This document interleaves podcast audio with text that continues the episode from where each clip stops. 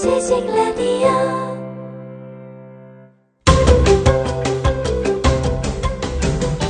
김용민의 역사 브리핑.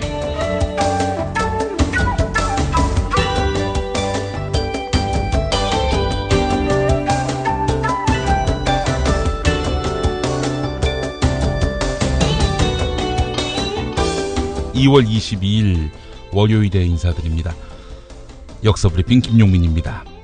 절대로 서로 만나지 않도록 할 것. 설령 마주치더라도 대화하지 말 것. 네. 러시아 작곡가 차이코프스키를 후원했던 나데즈다 폰 메크 부인. 네. 그녀는 1876년부터 차이코프스키에게 매년 6천 루블이라는 연금을 제공해서 작곡에만 전념할 수 있도록 했습니다. 대단하지요?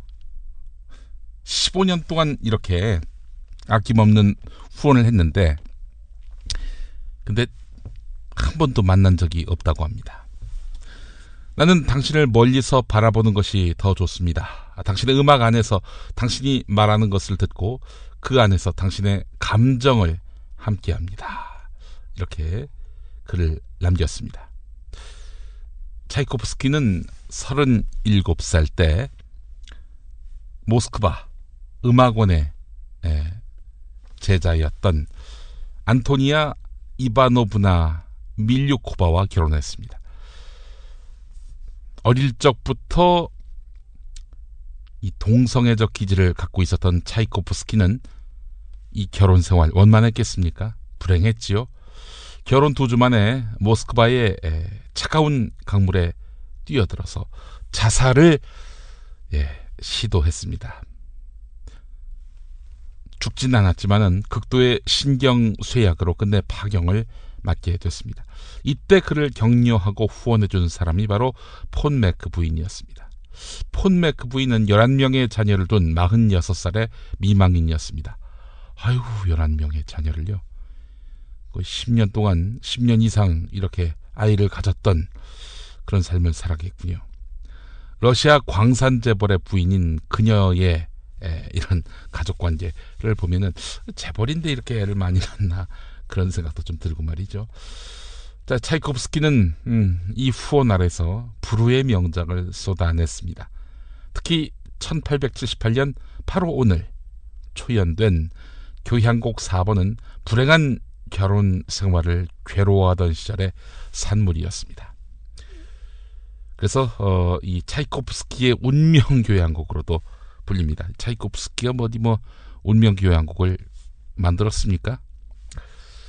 어, 차이코프스키는 폰메크 부인에게 보낸 편지에서 우리들의 교향곡이라고 표현했는데요. 우리들의 교향곡은 프로그램을 가지고 있습니다. 서주는 이 교향곡 전체의 핵심과 정수입니다. 이것은 운명입니다. 제2악장은 비애의 다른 일면을 보입니다. 이것은 일에 지쳐 쓰러진 사람이 밤중에 홀로 앉아 있을 때 글을 싸고 도는 우울한 감정입니다. 읽으려고 든 책은 그의 손에서 떨어지고 많은 추억이 샘솟습니다. 이렇게 차이코프스키와 폰메크 부인이 주고받은 천백여 통의 편지는 서간집으로 나중에 출간됐는데요.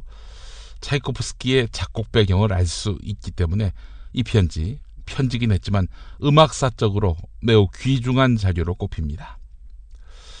자, 근데 1890년 10월, 그러니까 교향곡 4번이 초연된 1878년으로부터 12년이 지난 시점, 폰메크 부인은 파산을 했다. 더 이상 당신을 위한 연금을 보낼 수 없다. 이런 편지를 보냈습니다. 차이코프스키는 갑작스러운 절교 선언에 크게 낙심했고 그로부터 3년 뒤에 콜레라에 걸려서 타계했습니다. 슈만과 클라라, 베토벤과 아, 불멸의 연인과 같이 음악사에는 작곡가에게 이렇게 에, 열정을 북돋워준 여인들이 등장했습니다. 그 중에서도 차이코프스키와 폰메크 부인의 사랑과 우정은 순수하다 못해 기묘하기까지 했습니다. 마주친 적도 없다고 하니까요. 또한 조건 없는 후원에 아름다움을 다시 한번 생각하게 만들었습니다. 아마 이런 거겠죠. 사람은 본질적으로 알면 알수록 실망하게 돼 있습니다. 그렇지 않습니까? 처음에 만날 때는 가슴 설레기도 하고 저 사람이 위인인 것처럼 보이기도 하고 그런데 만나면 만날수록 이 사람의 한계와 이 사람의 단점이 보인단 말이죠. 이 폰메크 부인은 아마도 차이코프스키를 거의 신화와 영웅처럼 어, 생각했던 것 같습니다. 그런 영웅의 모습, 있는 그대로의 모습만 보고 싶다. 아, 이런 마음에서 가까이 하지 않은 것 같습니다. 뭐 쑥스러움도 없지 않아 있었겠지만 말이죠. 네. 여섯 살 하늘이 밥을 잘 안 먹어요. 엄마, 나 이거 맛이 없어요. 그만 먹을래요. 엄마의 걱정은 점점 더해가는데요. 그런데 이때 택배입니다. 연지연 곰탕이 배달됐어요. 직접 도끼로 팬 장작불 위에 한우 사골과 도가니를 가마솥에 한가득 넣고 24시간 끓인 진구. 연지연 곰탕이 하늘이 입에 들어가는 순간 아, 맛있다. 엄마 한 그릇 더 주세요. 하늘이의 밥도둑 연지연 곰탕. 조미료 같은 첨가물이 전혀 들어가지 않아 엄마의 기쁨은 더하답니다. 연지연 곰탕은 강화군에서 김포시 방향으로 강화대교 건너자마자 있습니다. 포장 판매는 한 팩 800g에 7,000원, 7팩 이상 무료 배송합니다. 주문 전화는 010-7252-1114, 010-7252-1114. 옥수수 아래 간을 해서 어, 튀긴 식품. 네. 국어 사전에 나오는 팝콘에 대한 정의입니다. 영화관에서 뭐 필수품이죠 팝콘 말 그대로 풀이하면은 펑 하고 터진 pop pop 소리가 나죠 pop corn 옥수수 corn 아, 이렇게 조합이 됩니다 영화 웰컴 투 동막골에서는 실수로 옥수수 저장고에서 터진 수류탄 때문에 옥수수 알갱이들이 팝콘이 돼서 눈처럼 내리는 어, 장면이 나오기도 한데요. 근데 진짜 그렇게 하면은 팝콘이 될까요? 천만의 말씀이죠. 이건 뭐 영화적 상상력일 뿐입니다. 팝콘 만드는 과정 의외로 복잡합니다. 일단 어, 압력이 걸리는 용기에다가 옥수수 나다를 넣습니다. 그리고 밀폐를 하고 가열하면은 아무래도 용기 속의 압력이 높아지겠죠. 이때 옥수수가 어, 급격하게 팽창하면서 터져서 몇 배로 부풀러 오릅니다. 진공 상태다 보니까 뭐 이렇게 압박은 또 금방 아, 단시간 내에 커지게 되는 것이고요. 그리고 아무 옥수수나 갖다 쓰는 게 아닙니다. 이 아래 형질에 따라서 대략 여섯 종류로 나뉘는데요. 팝콘에 사용되는 것은 폭립종이라고 하는 알이 작은 어, 그리고 단단한 옥수수입니다. 일부 학자들은 팝콘의 기원을 원시 시대로 추정하는데요. 모닥불 옆에 둔 옥수수가 우연히 터져서 처음에는 놀랐지만 그 맛을 보고는 어 이거 괜찮은데 해서 그 뒤로 즐겨 먹었을 것이라는 추론입니다.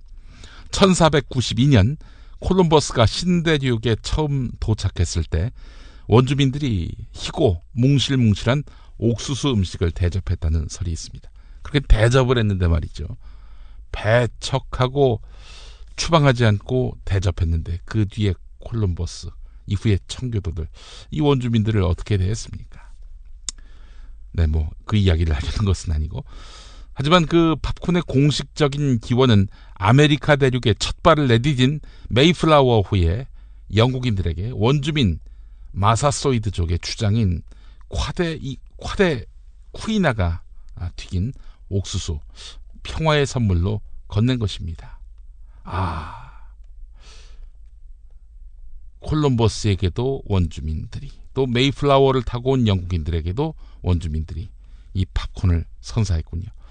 메이플라워를 타고 온 영국인들에게 원주민이 평화의 선물로 건네던 날이 바로 1630년 2월 22일 오늘이었습니다. 당시 인디안들은 팝콘을 머리나 목에 거는 장식용으로도 사용했는데 메사추세츠 주에서는 당시 추수감사절 축제 때 팝콘을 즐겨 먹었다는 기록도 있습니다. 팝콘은 관련 산업이나 조리기기의 등장에 따라서 소비량이 춤추기도 했는데 20세기 초반에는 영화가 인기를 끌면서 팝콘 소비량이 급증했습니다. 1950년대에는 TV 보급량이 늘어나면서 극장을 찾는 사람들이 줄어들어서 팝콘도 위기를 맞았는데요. 위기에 팝콘을 살린 것은 전자레인지 보급이었습니다. 집에서도 손쉽게 팝콘을 조리할 수 있게 되면서 소비량이 다시 회복이 됐던 것입니다. 자, 그렇다면 미국이 원조냐? 우리나라의 팝콘이 언제 들어왔는지 기록에는 없지만 광복 직후 미 군정기에 소개됐을 것으로 보인다는 점에서 미국에서 건너온 것 같습니다. 옥수수는 고려 시대 원나라에서 들여왔지요. 이게 정설입니다. 옥촉서라는 어, 한자 이름이 옥수수로 변했는데요. 구슬 옥자로 시작하는 아, 옥촉서 이게 나중에 옥수수로 바뀌었다는 겁니다. 다른 이름인 강냉이는 중국의 강남에서 건너와서 강냉이라는 썰도 있고 말이죠. 예. 자, 1630년 오늘 팝콘이 첫 등장한 날입니다. 팝콘의 생일이네요. 예. 아니죠. 그때 원주민들이 이 메이플라워를 타고 온 영국인들에게 건넸으니까 아마 그 이전부터 팝콘이 만들어지고 또 이렇게 식품으로 활용됐을 가능성이 높네요. 예. 이렇게 하죠. 팝콘이 평화의 선물로 건네진 날이었다. 네. 하지만 그 원주민들이 나중에 어떤 대접을 받았습니까? 배은망덕하기 이를 데가 없네요. 예.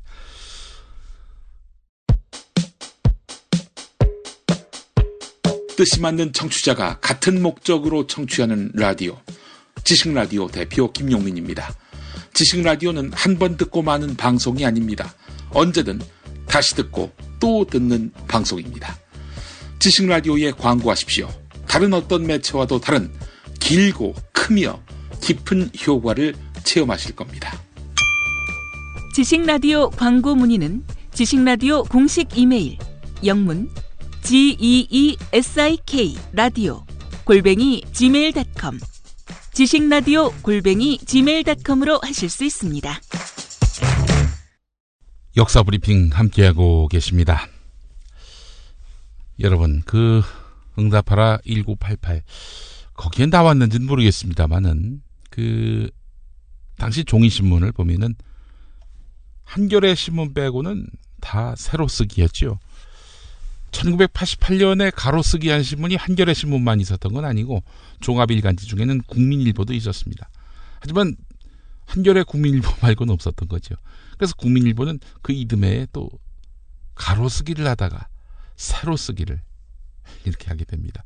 그 뒤에 다시 가로 쓰기로 복원이 됐는데 왔다 갔다 한 거지요. 음, 이번에는 옛날 신문 이야기를 한번 해보려고 합니다. 한성주보라는 그 신문이 있었는데요. 도안이나 사진 없이 활자로만 그것도 순 한자로만 쓰인 그런 광고였습니다. 1886년 오늘 2월 22일 한성순보의 후신인 한성주보 제4호의 덕상 세창양행 고백 이렇게 적힌 신문 광고가 등장했습니다. 덕상 세창양행 고백 이게 여덟 자군이요. 음. 한성주보는 창간 호부터 회사의 그 공고 사항 이걸 사고라고 하지 않습니까? 이 사고에 해당하는 본국 공고라는 란에 다음과 같은 글을 게재했습니다. 농공업과 기타 모든 영업을 하는 사람으로서 자기의 업을 널리 알리고자 하면 방문국에 와서 자문하시기 바란다. 그러면 상세히 기재하여 본보를 구독하는 내외의 사상. 그러니까 선비사자에 어, 이게 상업할 때 상자거든요. 예. 그러니까 뭐 신사들 또 어, 이 사업가들 이들에게 알리도록 하겠다 이런 얘기인 것 같습니다. 덕상 세창 양행 고백 여기서 덕상은 독일 상인이란 뜻이었고요. 어, 고백은 광고의 중국식 표현이었습니다. 광고주 세창 양행은 독일의 본사를 둔 무역상이었는데요. 홍콩, 상하이와 티엔진 그리고 고베, 아울러 인천에 지점을 두고 동양 방면으로 무역업을 하고 있었습니다. 키니메와 바늘로 어, 인지도가 꽤 높은 회사였는데요. 키니메 이게 뭐냐? 원래 그 말라리아 치료약인데 아낙네들이 아기 젖을 뗄 때 애용했고요. 새창 바늘은 끝이 쉽게 무뎌지거나 부러지지 않아서 인기를 끌었던 품목이었습니다. 광고는 새창 양행이 우리나라에서 어, 사고 팔려는 물품을 나열하고 모든 손님과 상인에게 염가로 팔겠으며 시세에 맞게 계산해서 아이나 노인이 온다 해도 속이지 않겠다는 그런 내용으로 작성이 됐습니다. 사들이는 물건에는 소가죽, 개가죽, 말꼬리 이런 것들이 있었고 서양 허리띠, 램프, 들여다 보이는 풍경 그리고 어, 서양 바늘, 뮤직 박스 어, 이런 것들이 물품 목록에 이렇게 기재가 됐었습니다. 누구에게나 친절히 정직한 상거래를 하겠으며 세창 양형의 상표를 확인하고 물건을 산다면 잘못이 없을 것이다. 요 사품에 주의하세요. 이런 얘기죠. 세창 양형의 이런 광고는 7월 5일자 제23호까지 약 6개월간에 걸쳐서 게재가 됐습니다. 한성주보는 개화문명에 앞장서서 그 사명을 다하다가 이 적자 운영을 감당하지 못하고 1888년 7월 7일 폐간됩니다.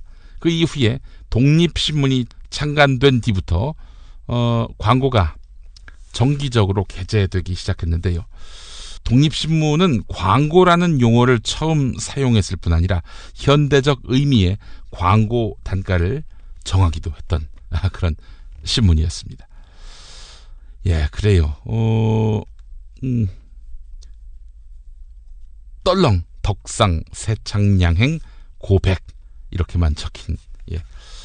이렇게 에, 제목이 달린 신문 광고가 있었다는 옛날 이야기 전해봅니다. 뭐 요즘에 신문 광고야 뭐 물품 사진이 실리고요.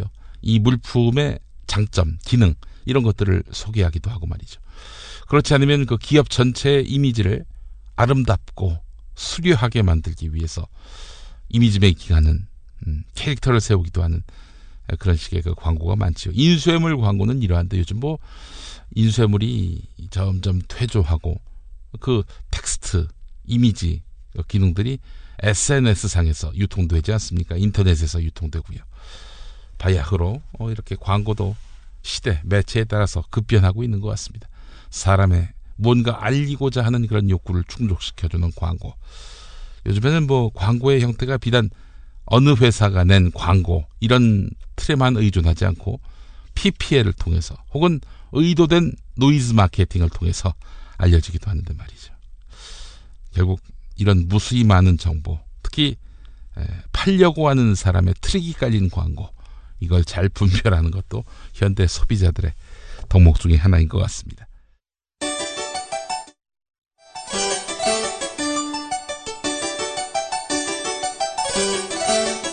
문화학 박사이며 지식라디오 대표인 김용민과 함께하는 김용민의 역사 브리핑. 매일 낮 12시 지식라디오를 통해 생방송됩니다.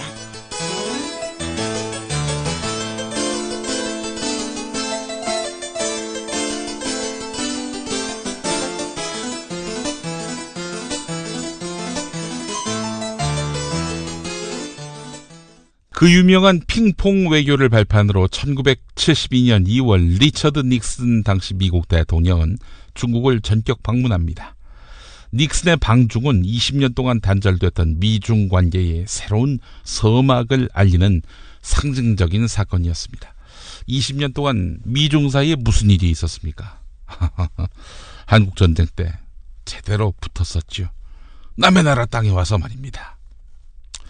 자, 그로부터 1년 뒤인 1973년 2월 22일 바로 오늘 양국 정부는 워싱턴과 베이징의 연락 사무소를 개설한다는 내용을 담은 공동 합의문을 발표합니다.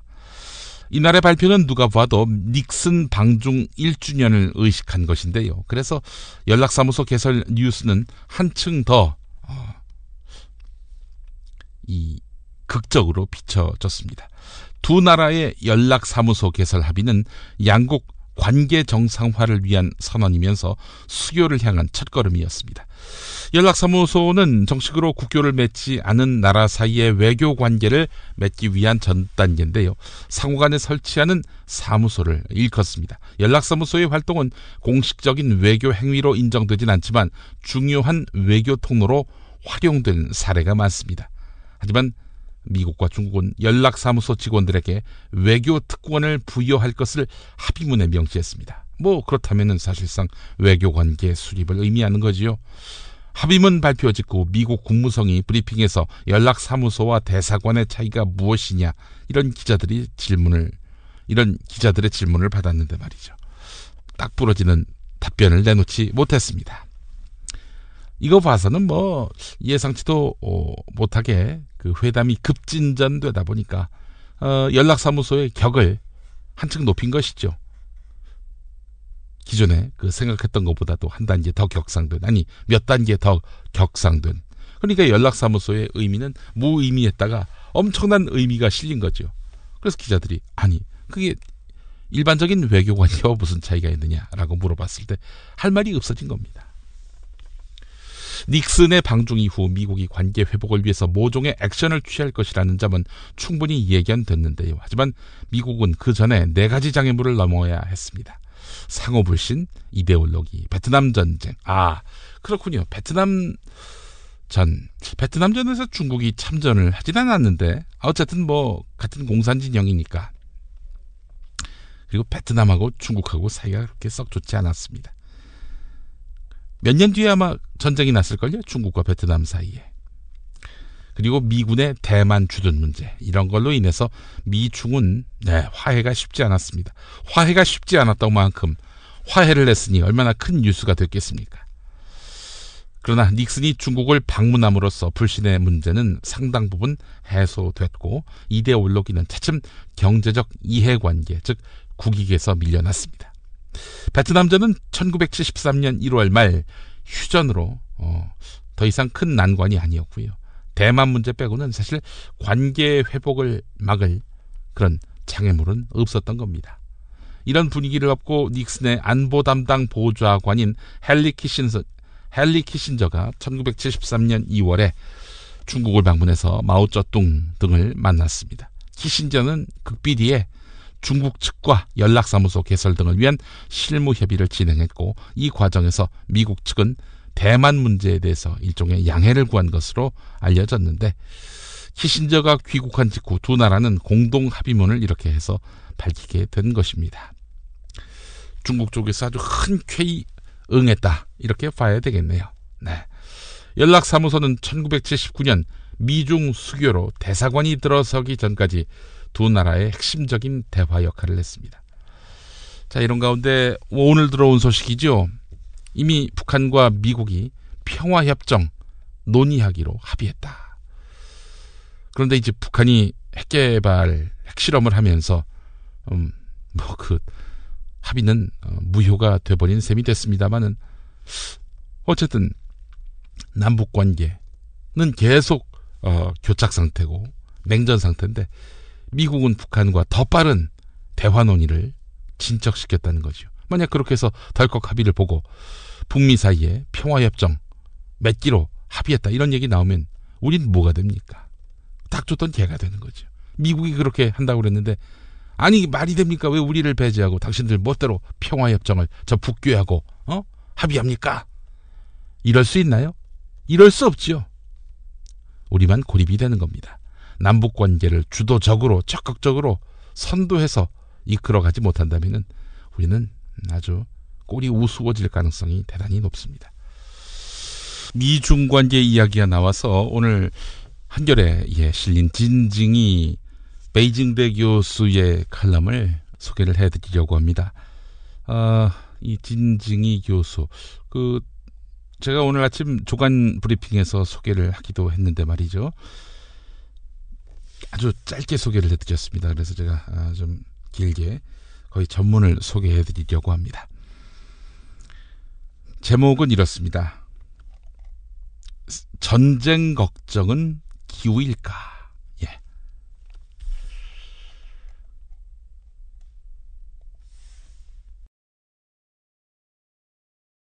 한반도는 동방의 변두리 국가지만 근대사 이후 한반도에서 일어난 모든 전쟁은 거의 예외 없이 당대 강대국들 사이에서 벌어졌다.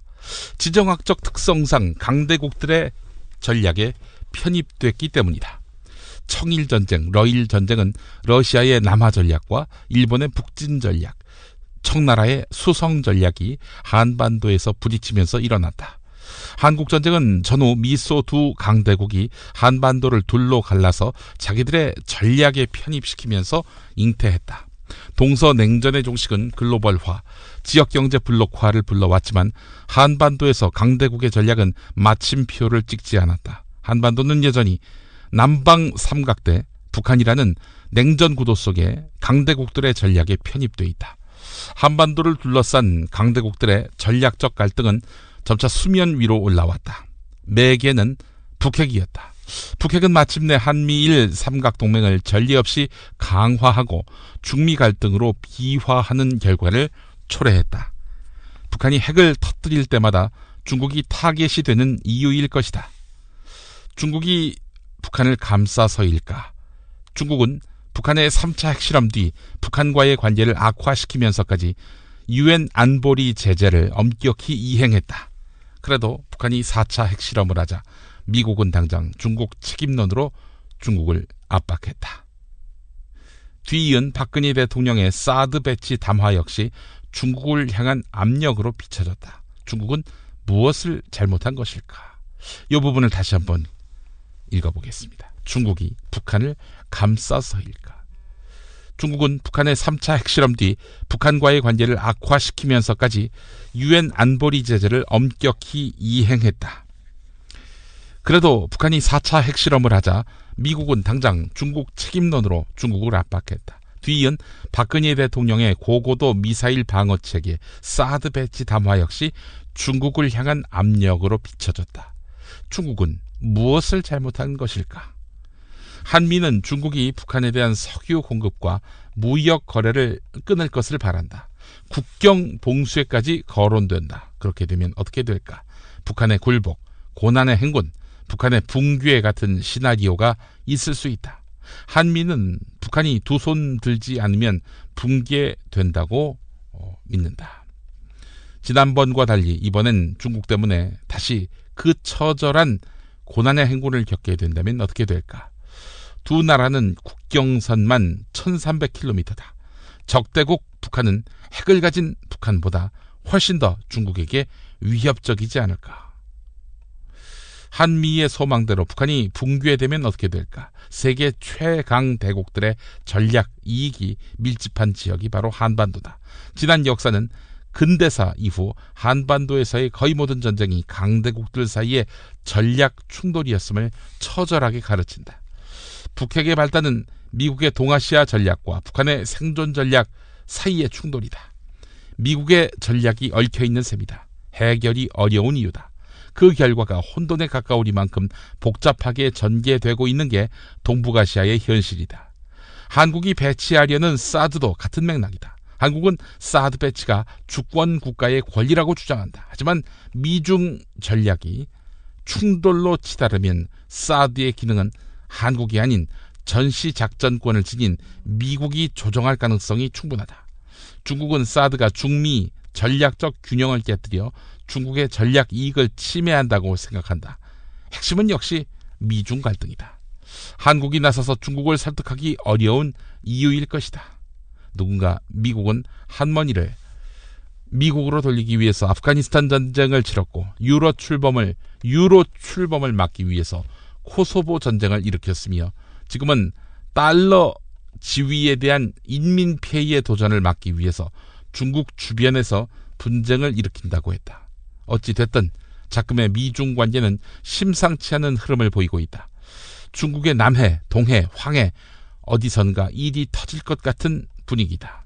냉전이 종식된 이후 발칸반도, 중동, 코소보와 같은 지정학적 요충지에서는 미국에 의한 전쟁이 끊이지 않았다.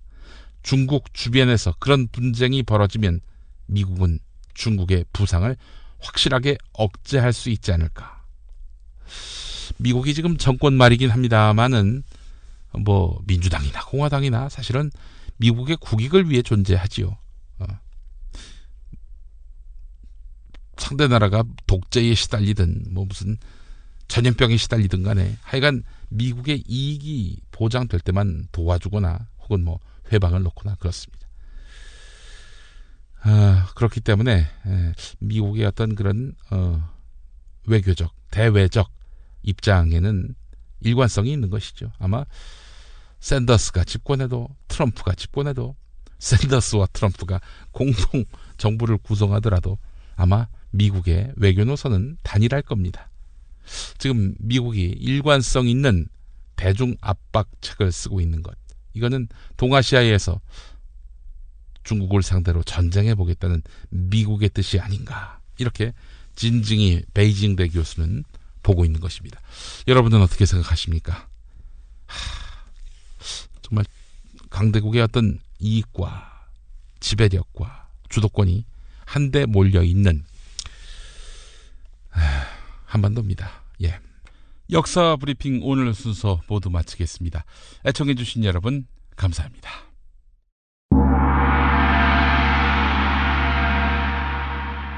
이제는 그를 만날 때입니다. 정선태. 루쉰 레비스트로스, 소세키, 백석을 21세기 한 공간에 불러 모으는 정선태만의 통찰력. 직접 느껴보실 수 있습니다. 가르강튀아 팡타그뤼엘 라블레 소설 그걸 읽으면서 혁명은 즐겁게 하는 것이다. 유머와 혁명 너무 진중하고 진지해요. 그러지 말자. 이게 원한으로 싸우면 우리가 원한에 휩싸이게 된다. 네. 휘말리게 된다. 이게 문학평론가인 정선태 국민대 국문학과 교수와 좋은 고전을 함께 읽는 매주 목요일 낮 2시 정선태의 목요 고전 강좌 지식 라디오에서 단독 생중계합니다. 이 삶과 결합되지 않는 인문학적 상상력이라는 것은 내가 보기에는 이제는 거의 박제화 된 것 같아요. 또는 박제화하려는 시도이거나 정선태의 무교 고전 강좌. 현장에서 직접 동참하기 원하는 분은 서울 지하철 1호선과 7호선, 가산 디지털 단지역 8번 출구와 연결된 우림 라이온스밸리 A동 810호. 지식라디오 공개 홀로 방송 10분 전까지 선착순 착석하실 수 있습니다.